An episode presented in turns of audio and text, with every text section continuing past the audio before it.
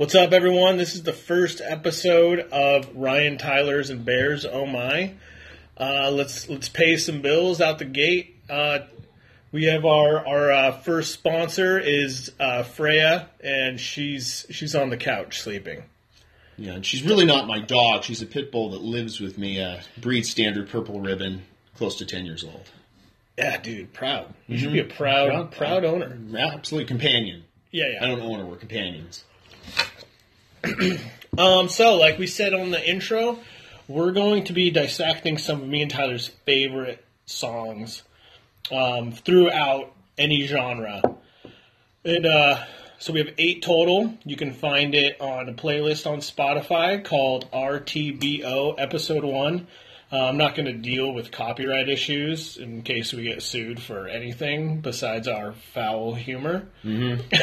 True. Uh, so yeah, if you want to follow along there, uh, the first song on it though was my pick, and it was Böhse Onkelz, which is a German band. And Tyler, how do you how do you say their the song? The song. Wir haben noch lange nicht genug. Yes, you you heard it. Which there's been many translations. I thought the translation for a long time was "We have it not quite yet," but I think we actually just found a new translation. Basically, I it amounts to German slang. So translated to our slang would be "We're not done by a long shot." But what does the literal translation go to? It literally is. We haven't not yet stopped yet. Pretty much. But what was the one you just found? Oh, that was what I said. That was it. No, the thirsty one. No, that's another. That's another song. That's the Oh, famous. oh, That's is the that famous song "Dick and Durstish," Oh, which amounts in. English to "thick and thirsty," which doesn't sound well. Yeah, we can never we can never cover that. Um, and uh, if you know if you've ever heard this song, this song is the punk rock anthem of all anthems. The with the title just translating to "We have it not quite yet" is literally what this song is. the The intro chords are it's just like an uplifting um, just progression. I actually I listen to this a lot when I run uh, because I just feel I can do absolutely anything. it's true, man, and it's not to sound cheesy, but it's a moving song. You, you don't even have to know the lyrics, and it's moving. Yeah, and like did uh did the did the bass player Stefan did does he what's his involvement in writing? He writes, uh, as far as I know, all the music and all the lyrics. Because that guy is probably the he's the king of king of the chorus. Yeah, he, hooks and choruses, man. because he he does he does such great um, just song progression with great intros uh, and then um, the chorus is just always always just boom so fucking hard No, they're anthems for all time. and um there's probably there's probably something mean like why why do why do me and you like foreign speaking punk more than a lot of Amer- uh, American English or just English in general speaking You know, I mean, we could go down a rabbit hole and talk forever on that. I, I think mainly it's obviously we're English speaking people in the United States. When kids get into punk, we automatically look to England, if not New York, England as the number one thing. And I think it can get played out. Obviously, we can understand what they're saying. Um, the stuff that's, you know, east of England, to Germany and France and this type of punk, Italy, you get a little more, I'd say musical diversity is the main thing. They're not trying just to copy the, the few British bands that were around. And part of it is, too, you can't really understand what they're saying, so you focus more on the music. Yeah, and Bo's Böhse Onkelz, like I said, like they they have such they have such a natural um, progression with the punk chords. It doesn't it never nothing really ever sounds forced, and it, it grew it grooves so well. It doesn't. And this uh, this song was written in 1991. And if anyone's familiar with Böhse Onkelz' history, they started in the early 80s. I think 1970, actually 1978 or 9, and had a career starting as a sort of oi punk band with a harder edge. And this was their transition in getting into what they are today, which is, for lack of a better term, an epic rock band without ever having cheesy rock sound that most stadium bands have. Yeah. It's still grounded in punk, Yeah, they were never Mötley Crüe. No, it's grounded in punk, but you look at their shows and there's normal kids that listen to them, not subculture kids. It's your regular school kids and dads that Yeah. like them. Yeah. Um, yeah, so that was the that was the first song. So if you're if you're either listening along or want to go listen, uh, again the playlist is on Spotify. That's a public playlist, and it's capital R T B O, episode one. All right, the second pick is uh, Tyler's, and if you're following along, um, again this is a public playlist on Spotify for RT capital RTBO episode one. And um, Tyler, you can you can take your pick. All right, this uh, this song's from the Clash. It's one of uh, well, it's both of probably our favorite band, and this is from their 1980 release Sandinista, and it's the song "Somebody Got Murdered." And Well, let's interesting, let's let's take a little moment to talk about Sandinista, and it's it's a wealth of a record. a wealth of a record is it is understatement. It's a it's a triple vinyl album when it was released. I think there's 30 something songs on this thing. and and five like five or six great songs. Great songs.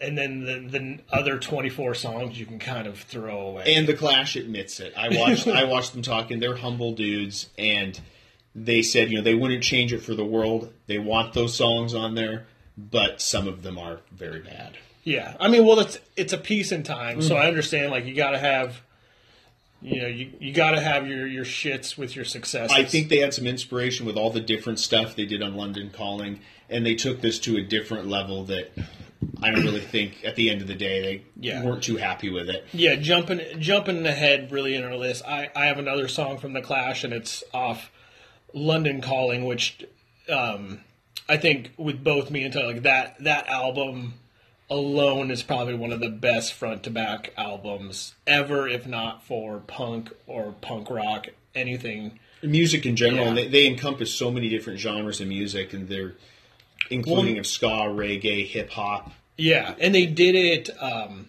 all when you you can tell every song is by the Clash. But Absolutely. they're, they're all so different. Absolutely, you know, right, but Coca Cola. That's one of my favorite songs from London Calling. But, But um, yeah, so yeah, from from one of their best albums, London Calling, to now Sandinista. a year later, not so much. I don't know what was going on. Maybe they, I feel they rushed. I think they rushed. I think they were including every riff they came up with. And uh, but all that said, the gem of that album is "Somebody Got Murdered," and it's my favorite Clash song. So testament and hats off to that record because it's my favorite Clash song.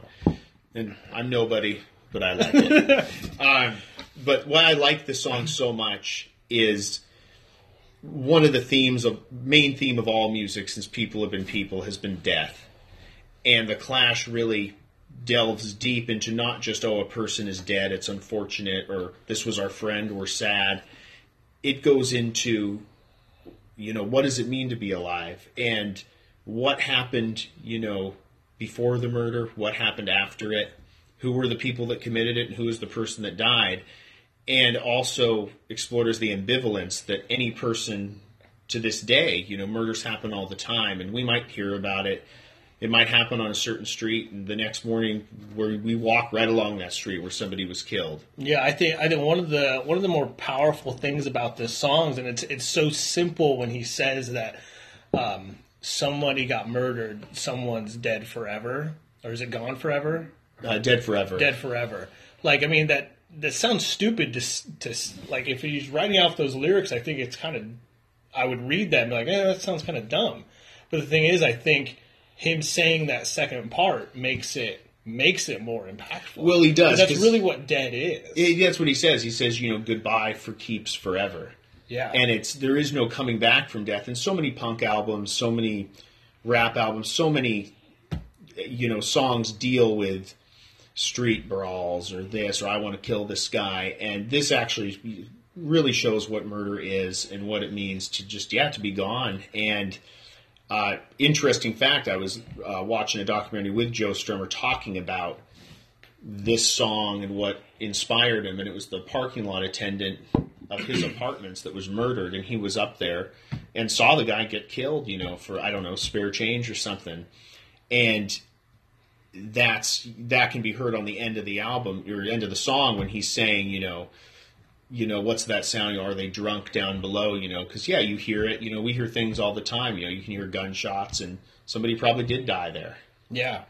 Um, thing also too another thing where he when he's divulging in the conversation of what happened, and he talks about, "Is like I've I've been hungry before, but not enough to kill."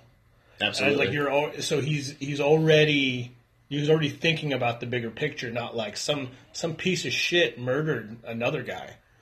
You know, it was more like it's like what drove someone to this? Because like I can I can imagine being down in the dumps, but I can't imagine being so down in the dumps that I killed someone. What yeah, you're going to take a life. Yeah. yeah. So I mean, um, you know, they're they're one they're probably the best band ever, and you can tell that they're they uh, uh, they're heavy thinkers. Absolutely a heavy thinking band without ever being a preachy band that's corny.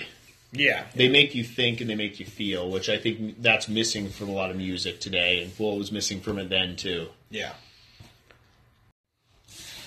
All right, pick number three is mine, and it's by the the first hardcore band that I was like, this is this is it. This is my this is my fucking shit. And it was when I was young. I think we I think it was in high school. I saw this video on MTVX, and it is sick of it all. Scratch the surface, and just like I said, this I think there was a couple there was a couple videos circling around on MTVX that were like clear hardcore bands, and it was I think Agnostic Front had got to go on there. Uh, it was sick of it all. Um, They also had Anthem by Agnostic Front. I love that song. yeah, uh, I think like some of the early AFI could have been on there if you want to put them into the hardcore genre, which I do.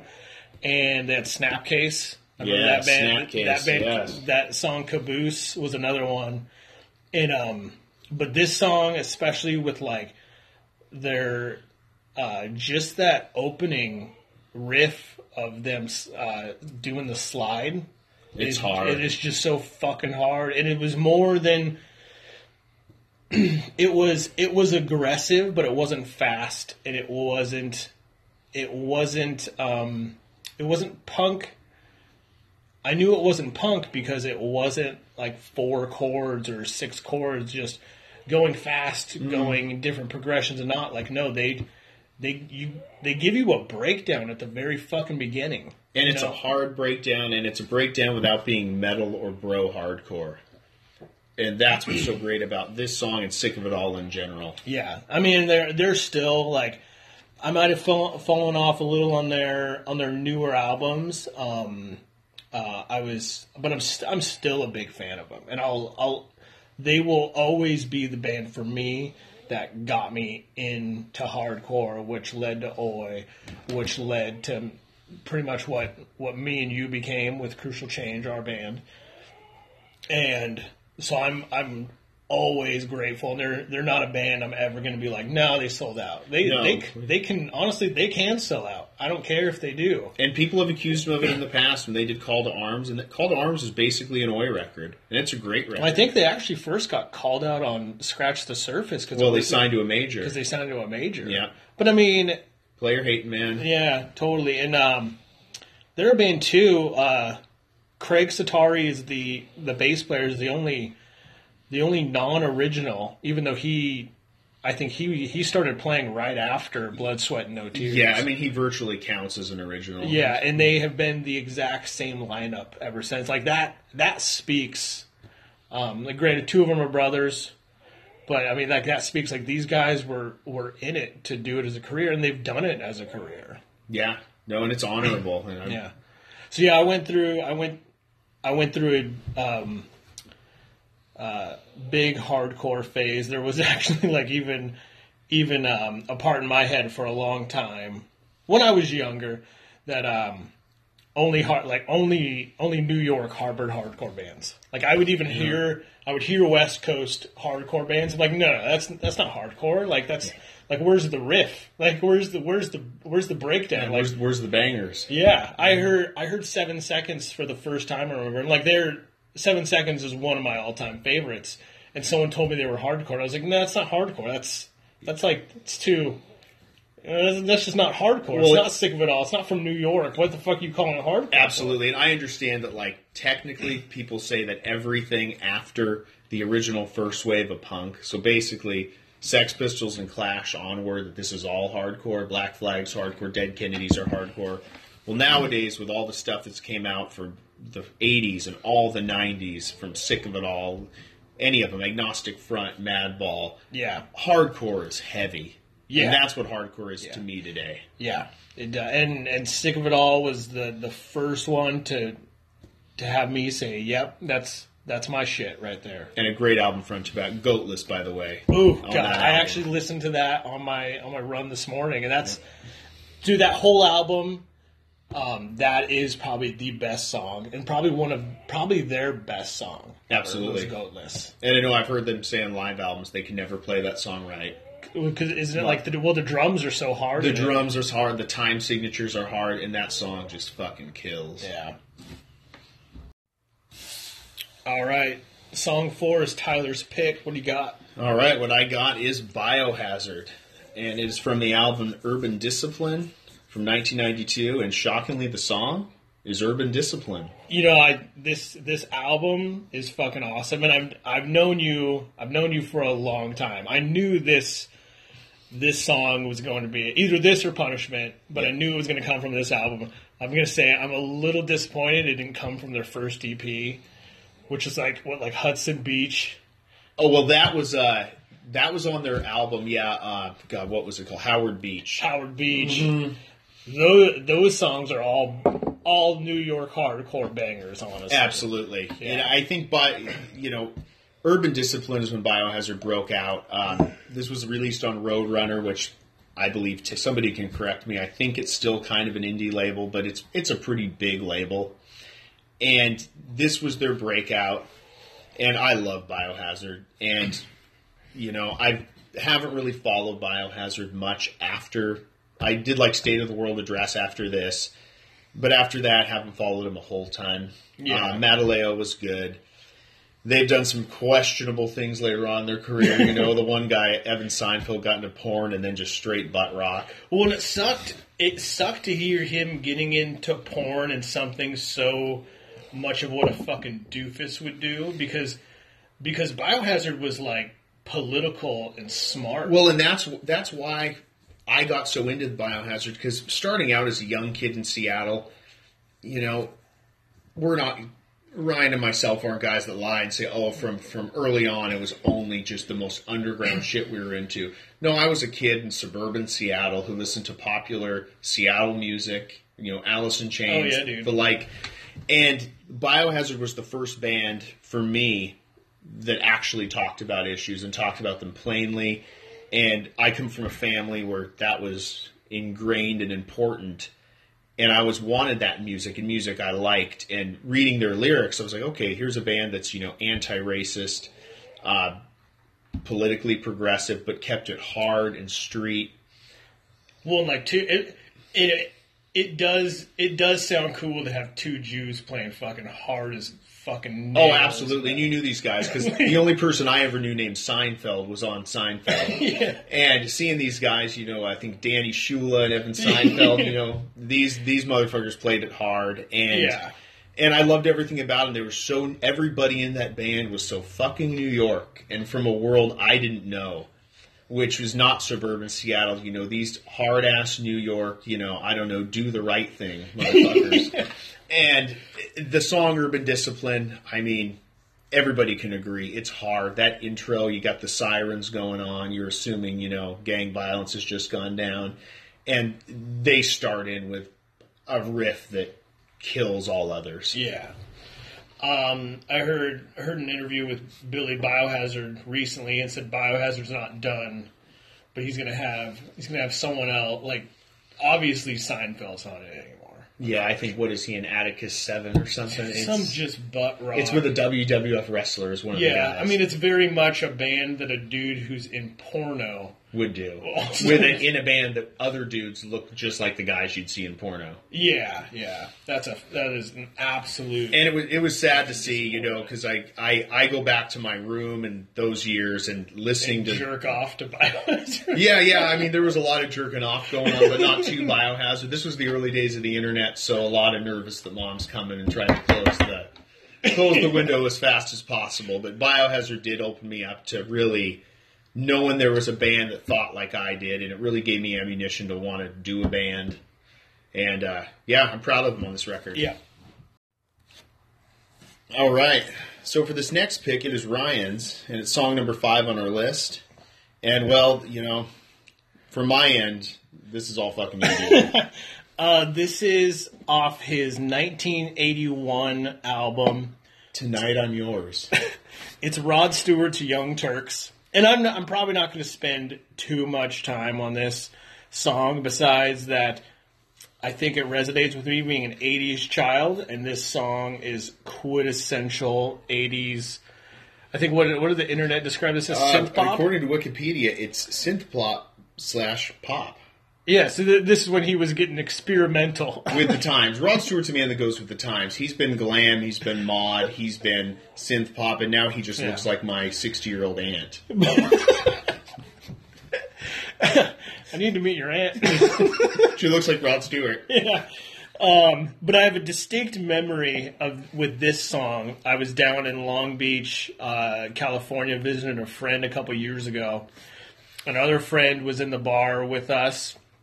We were at Ferns, and there was a DJ playing this song, and I was just, I was just pissed drunk, and I was with Sixer, which our our best friend Sixer will be on this podcast. Shout out to Jeff Sixer. Yeah. Um, we were in this, and like it was playing, and I was just shouting it at the top of my lungs, pissed drunk in a different city, and it felt great. Yeah, I've never seen you like that.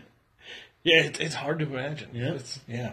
Um, but other than that, I think I think it's yeah, it's just it's an '80s jam that's so it's so ridiculously '80s. Like you you can't play this song and tell me this was in the '70s or the '90s. This this song Yeah. says it was in the, the 80s. spirit of the 80s spooged on the vinyl.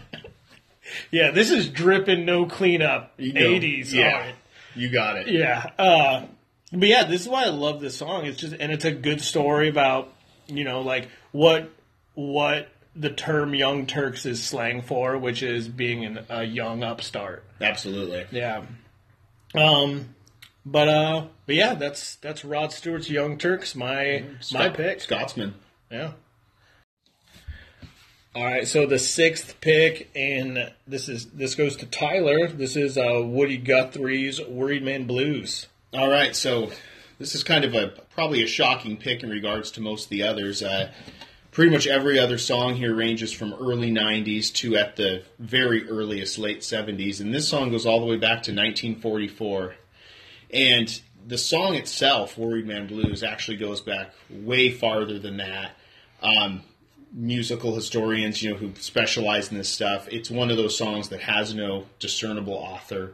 It's an old blues song um, from the South.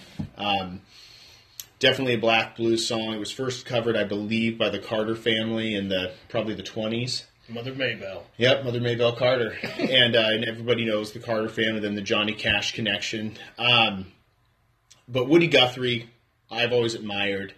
To me, he was punk for his time and more powerful than a lot of bands and people out today. Yeah, you know? his, gar- his guitar said, "I." he I- said, "This machine kills fascists." Oh, dude, I thought it was uh, like I politely disagree with fascists, but the freedom of speech is what it is. Well, that would be what it would say today from our modern. Uh, Oh shit! yeah, but no, Woody Guthrie, he didn't pull any punches. He was a, I don't know, a, a good man of his time and a man that showed me a lot in the sense that time is no way to measure justice or what was right and wrong. You know, he he was alive at a time that it, it- things were not what they are today, and it was it was not good. He also um, he wasn't one of these like. Uh, I mean, he came up at a time where really, I mean, no one was rich, but um, he wasn't like a champagne socialist. He was He wasn't. Woody Guthrie was a a Union man, a man that was a hobo. He rode the rails. He got to see America from Black America to Native American America at the forefront of unionism when it was just getting going, and at the forefront of fighting fascism when that was not the time of the day. You know, he took on Charles Lindbergh. He uh, he took on lynchings. He took on really anything of the time that was happening, and I admire him for that. But back to the song, it's a it begins with a guitar line that's so dissonant, so haunting, and since the recording, I think he recorded this with Alan Lomax in 1944. This is before uh, the American recording industry. I can't get into the you know techniques of it, but uh, actually got the kind of recording we know today that's clear and audible. so you know his all you're picking up in his guitar is just the basic sounds. You're not getting any resonating notes. Do you do you find that aspect of Woody Guthrie and like you're you're into a lot of old folk like that? Is there any relation to that with like a lot of the old punk and oi we listen to too? I think so because it's you listen to when you listen to Woody Guthrie, you immediately know you don't have to know the date, but you know that it's a time way far gone because it's it's very scratchy. You can hear the record scratching at the beginning, and then he gets going. Um, and yeah, the early punk is the same way. You know, just in a different. It's a four track recorder on a cassette in some garage somewhere. Yeah, I had I was talking with a friend and um, like the the only the only album of uh, the band Last Resort I listened to is the the 1st Mm-hmm. the first King of the Jungle. Um, was that was that the name of the E EP? Yeah, They had a bunch of. I don't even know if the Last Resort had that album "Violence in Our Minds," but that was pretty much a compilation of a bunch of. It was pretty much all EPs. Yeah, and then I, I had a friend say it was like I couldn't listen to it because it was so bad, but then listened to their like really liked their stuff that was released maybe four or five years ago, and it's it's all clean recording and and I'll say I I think I listened to it really quick and it just it it can't really resonate with me. It, Um, it can't.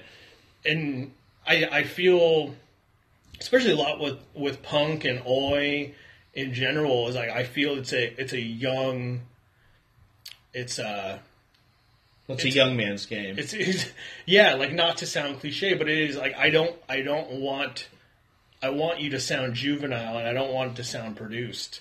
When sh and then these guys grew up and they were almost doing the same exact juvenile sound, but now with a clean recording. yeah, And I- highly produced digital recordings. yeah, and like that that just doesn't sound sound legit to me. But um, I I digress. So yeah, Woody Guthrie's "Worry Man Blues." Take a listen. It's a powerful song. It doesn't really describe a specific subject or person. It talks about waking up basically down by the river in shackles, and you get an image of the song, and especially when you know the time period.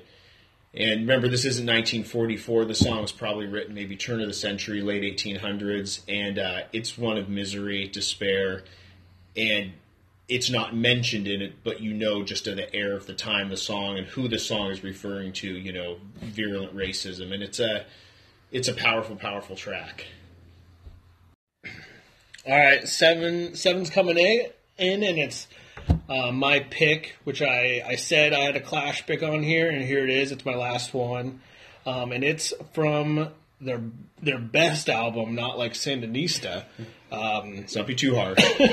it's another great album from the greatest band. Yes. that happens maybe to be a little greater. But yeah, this is this Sandinista. is the greatest band's greatest album, and um, this is their song "Death or Glory" off London Calling, and which is funny. This is at least I don't know many other people that talk about this song. I think in at least the importance I love about this song. you can barely find a video of it live. Yeah, and it's not for for a, for a long time. My only Clash album was their Essentials, like their two disc Essential CDs. Yes. and uh, this wasn't on it, so I didn't hear it for a long time. And to digress a little bit into maybe why that is, the Clash started obviously as a punk band.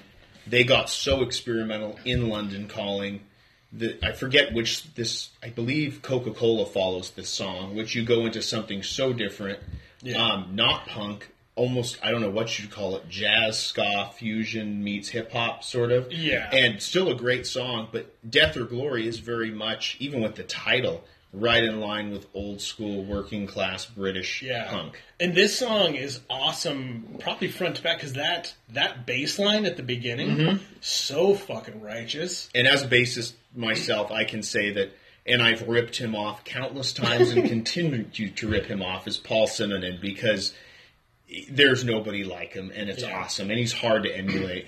But uh, the lyrics of this, the lyrics of this strike me. The lyrics alone is why this song is my favorite on that album, and it's pretty much saying how the term "death and glory" can only go so far, and people start just saying it with no meaning behind it. Absolutely. You know, I love the beginning where, you know, he's talking about the guy with love and hate tattooed on the knuckles of his hands. And you get an idea of people listening to this, us, we know the scene we're in. And there's guys with love and hate tattooed. My hands are tattooed. And you think you're this rebel, you know, fuck the world, all this. At the end of the day, you end up spending money on your girl, furniture, and some people end up slapping their kids around with those same hands. Yeah. And it shows that all that rebellion amounted to you basically just being run of the mill nobody. Yeah, which I think, uh, I mean, there's there's been countless punk songs about posers and people just not not adding up, but they they summed it up. in- Way of life. you know, they they they sum, they summed it up in a phrase that's used so common and just, but people lo- make it lose its integrity. Like one like a a phrase that I I constantly see in our our punk and hardcore scene today is is uh, a PMA. Oh And- Jesus. and I, I feel like I feel a lot of pe- a lot of people do do really understand what PMA is, and it's you know what it what it stands for. People don't know it's positive mental attitude, brought to us by the Bi- Bad Brains, Which But- would be nice. you know, which would which would be would be great, but I think people often don't understand what depression is or just what what having a what having a fucking bad day is. Mm-hmm. And I think people just usually it's like, oh, just you know, lift your head up, PMA, bro. And it's Yeah. just like that's that's not like stop using something that you don't really fucking understand anymore. Well, yeah, and I agree with you know that. Yeah, the medical industry should be critiqued in their regards to psychiatry, but also band aid statements like that need to be critiqued. Where it's depression's a real thing, you know, it's a chemical imbalance, and PMA doesn't fix a chemical imbalance. You know, all that fixes is a guy seems positive, and you're shocked when you find out he kills himself a month later. yeah, and I think that's that's the danger of things like that. And Death or Glory obviously isn't as harmful of a one, but it's it's the same type of thing. I mean, there I have so many oi and punk. If they're not called the Death or Glory, it's in there. It's a lyric. It's always that. Yeah. The one thing that probably is um, actually true to the stupid slogan it is is probably have a laugh, have a say. Yes, which is very much in only for people listening to this that know oi music. They know exactly what is a laugh and a say. And then when you try and have a say, especially in anything regards to something politically relevant or socially relevant, then you get the thing of no politics, which is probably my most hated slogan in the oi movement. Yeah. So kudos to the Clash. All right, speaking on politics, we are coming up to our last pick, which is Tyler's pick. And again, if uh, you do want to listen to these songs and um, kind of have an opinion with us or really what we're talking about, um, there is a public Spotify playlist that I've made. it goes in the order of the episode. It is under the name capital RTBO episode one. And the last pick is Tyler's, like I said, and it's the Dead Kennedys. I fought the law. All right. So yeah, out the gate, I love this song, and I love the Dead Kennedys. You know, they're a band that were so insanely different from Jello's vocals, which I don't even know what you classify those as—a screaming, hysterical grandmother um, with surf guitar. And we're one of the quintessential hardcore bands, or I'd like to say punk band. We'll go back to that. Uh, Yeah, because again, dude, I wouldn't. I they didn't come from New York. and They have a breakdown. They No, were not they were hard. from they were not hardcore. San Francisco man in the East Bay. Yeah. And uh, they're another band that blew me away as far as politics, in the same way Biohazard did, but a different way. Not street based politics of inner city, but something totally different and something I could from living in the area I did of Seattle, and then my parents growing up in suburban Los Angeles, to kind of know about the time that this song is speaking of, and just the music aspect, regardless of the lyrics. It's I think the best version of "I Fought the Law," which was a Bobby Fuller Four song from people can chime in. I don't know the '60s sometime, and rather than I fought the law and the law won, this is I fought the law and I won. And it's it's regarding it was written right after the murders of San Francisco Mayor George Moscone and uh, Harvey Milk by Dan White. And the song pretty much follows the same verse lines of I Fought the Law, but it includes things that when I listened to the song, I had no idea what they were talking about. Yeah, did you say you had to ask your mom about Well, it? I did. You know, I was so young reading it. You know, I had to go. I was like, I went and asked my mom. I knew that was around her time period, and I said, you know, what's What do you remember what age you were when you first heard this song?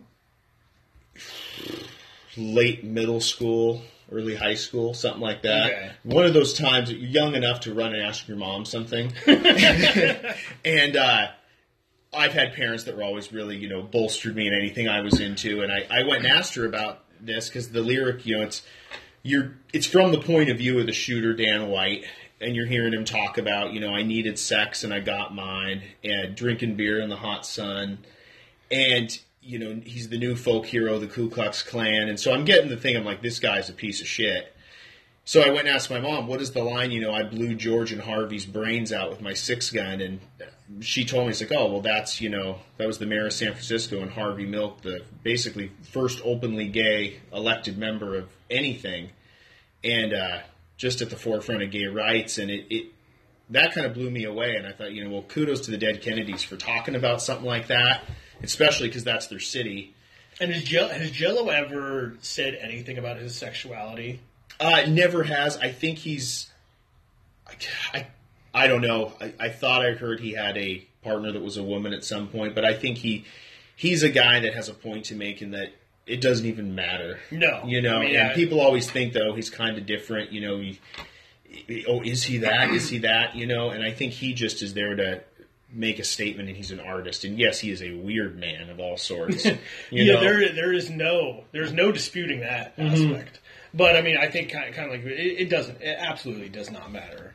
No, and he includes what's so good about this song. A lot of Dead Kennedys. This is a heavy subject, and it's firmly on the side that Dan White was a monster and what he did was atrocious.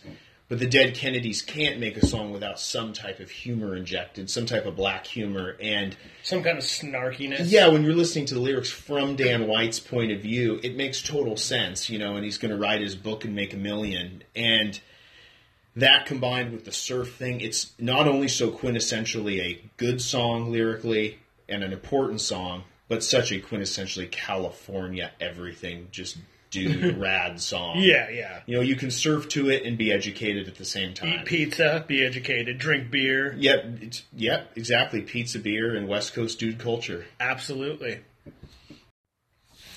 Well, that concludes our list for the first episode.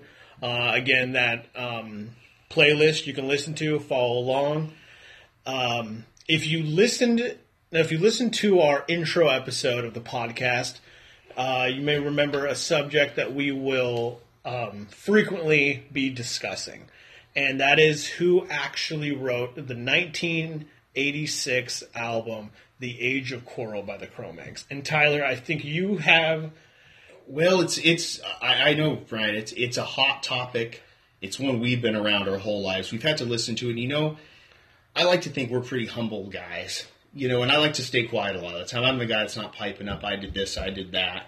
But you know what we're going to discuss here. It's not going to be settled in this this one episode. This is just a harbinger of things to come. yes, But you know, I'm kind of going to kind of lay it on the table. And you know, we wrote this album. yes, me and Tyler. Absolutely, and it's going to become as a shock to people, and uh, they're going to say, "No, you guys didn't." You know, and that's that goes back to just sort of the humility of us, and it it flowed naturally. We uh, we wrote it without even doing much thinking. No, because we st- we it came out in September '86. We started writing it in the summer. in the summer because that's when you're having a good time. We're young. It was summer. It was hot out. I remember Reagan was president. We were pissed off, yeah, and it was it came naturally. You know, it's uh, There were problems in the street, you know, people, you know, picking on me, all this, and that's when it really the thing of like street justice came to me. That was the Street first song I justice, wrote. and like and like um, also like just motherfuckers be stabbing me in the back. Yeah, I'm stabbed in the back. Yeah, And, And, hard um, times. It was hard times all around the country. Uh, world peace was a real threat. You know, you had Reagan, and he was he was getting at the Soviets hard. Yeah, And people were thinking at any moment, you know, the bomb's going to go off. And so we said, you know, world peace can't be won. I believe that was all you. That that was that was all me. But again, like this, we're going to continue to um, unveil facts about this. Is that pinpoint the time, place we were, when we wrote, yeah, when we wrote this, the attitudes, the riffs we were using. Uh, hell, I'll even get into the equipment, what we were recording it on. yeah, yeah, And uh, it's just one of those things. I don't want any praise from it. I don't think Ryan does either. It's it's crazy to see in a scene that should be unified Dude, all for- this fighting about this. yeah. For how for what that album has come, it's it's no longer ours. No, it's no. I think it's every kid that's interested in punk and hardcore. Uh, it's a great introduction into the music that is all around, Yeah, yeah, and it was perfectly. You know, I, I, we didn't mean it to be what it was. It wasn't that serious. You know, we have our own band. We've went on to do stuff. This was something we did, and it uh, we didn't know it would take off like that. I'm glad it did. I don't like seeing people fight amongst each other. This guitarist did this. This singer did this. I wrote this. I hate this guy. There shouldn't be any hate. You know, we're going to lay it and say, you guys are important. You did a good job, but we we wrote this album. We recorded it. yeah. yeah. Um, but yeah, so we'll we'll divulge more into that as the episodes go on. Um, but uh, yeah, that that I think is our, our first episode. Tyler, what, what did you what did you think? No, I enjoyed it. I think uh, I think we're onto something good here, and I hope people keep listening. I hope we can open some minds, have some fun, and uh, God, just like we said here, set the record straight on some things. Yeah, yeah. I mean, that's You a know. big thing. But uh, we're gonna hopefully try to do, hopefully try to get like once a week, um, starting out with, and we're we're gonna try to try to try to do this. Yeah, absolutely, and we'll encourage you guys to join in, and uh, we'll have fun while doing it. Yeah. All right. Have a good day, guys.